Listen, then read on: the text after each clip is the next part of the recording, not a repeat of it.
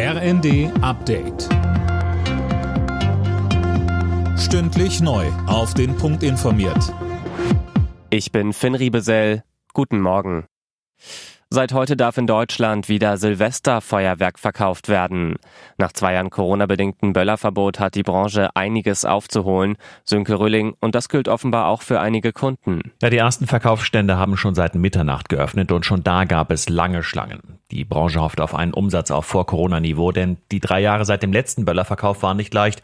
Viele Unternehmen sind pleite gegangen, viele haben nur dank staatlicher Hilfen überlebt. Umwelt- und Tierschützer durften dagegen mit Wehmut an die letzten Jahre zurückdenken.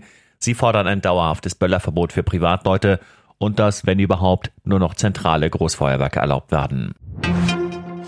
Der Gesundheitszustand von Benedikt XVI. verschlechtert sich weiter. Wie es aus dem Vatikan heißt, lassen lebenswichtige Funktionen des deutschen Papstes im Ruhestand immer mehr nach. Der 95-Jährige war vor knapp zehn Jahren von seinem Amt zurückgetreten. Die Naturschutzorganisation WWF hat seine Jahresbilanz über bedrohte Tierarten gezogen. Philipp Nützig, wie ist die denn ausgefallen? Wie zu erwarten, nicht gut. WWF-Vorstand Christoph Heinrich mahnte, wenn wir unsere Natur weiter in diesem Tempo zerstören, gehören wir Menschen auch zu den großen Verlierern.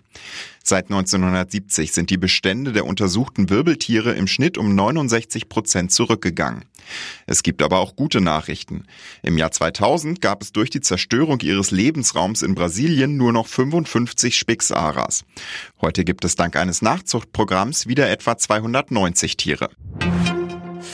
Nach dem heftigen Schneesturm in den USA ist die Zahl der Todesopfer weiter gestiegen. Fast 60 Menschen sind bei Temperaturen von bis zu minus 40 Grad verstorben.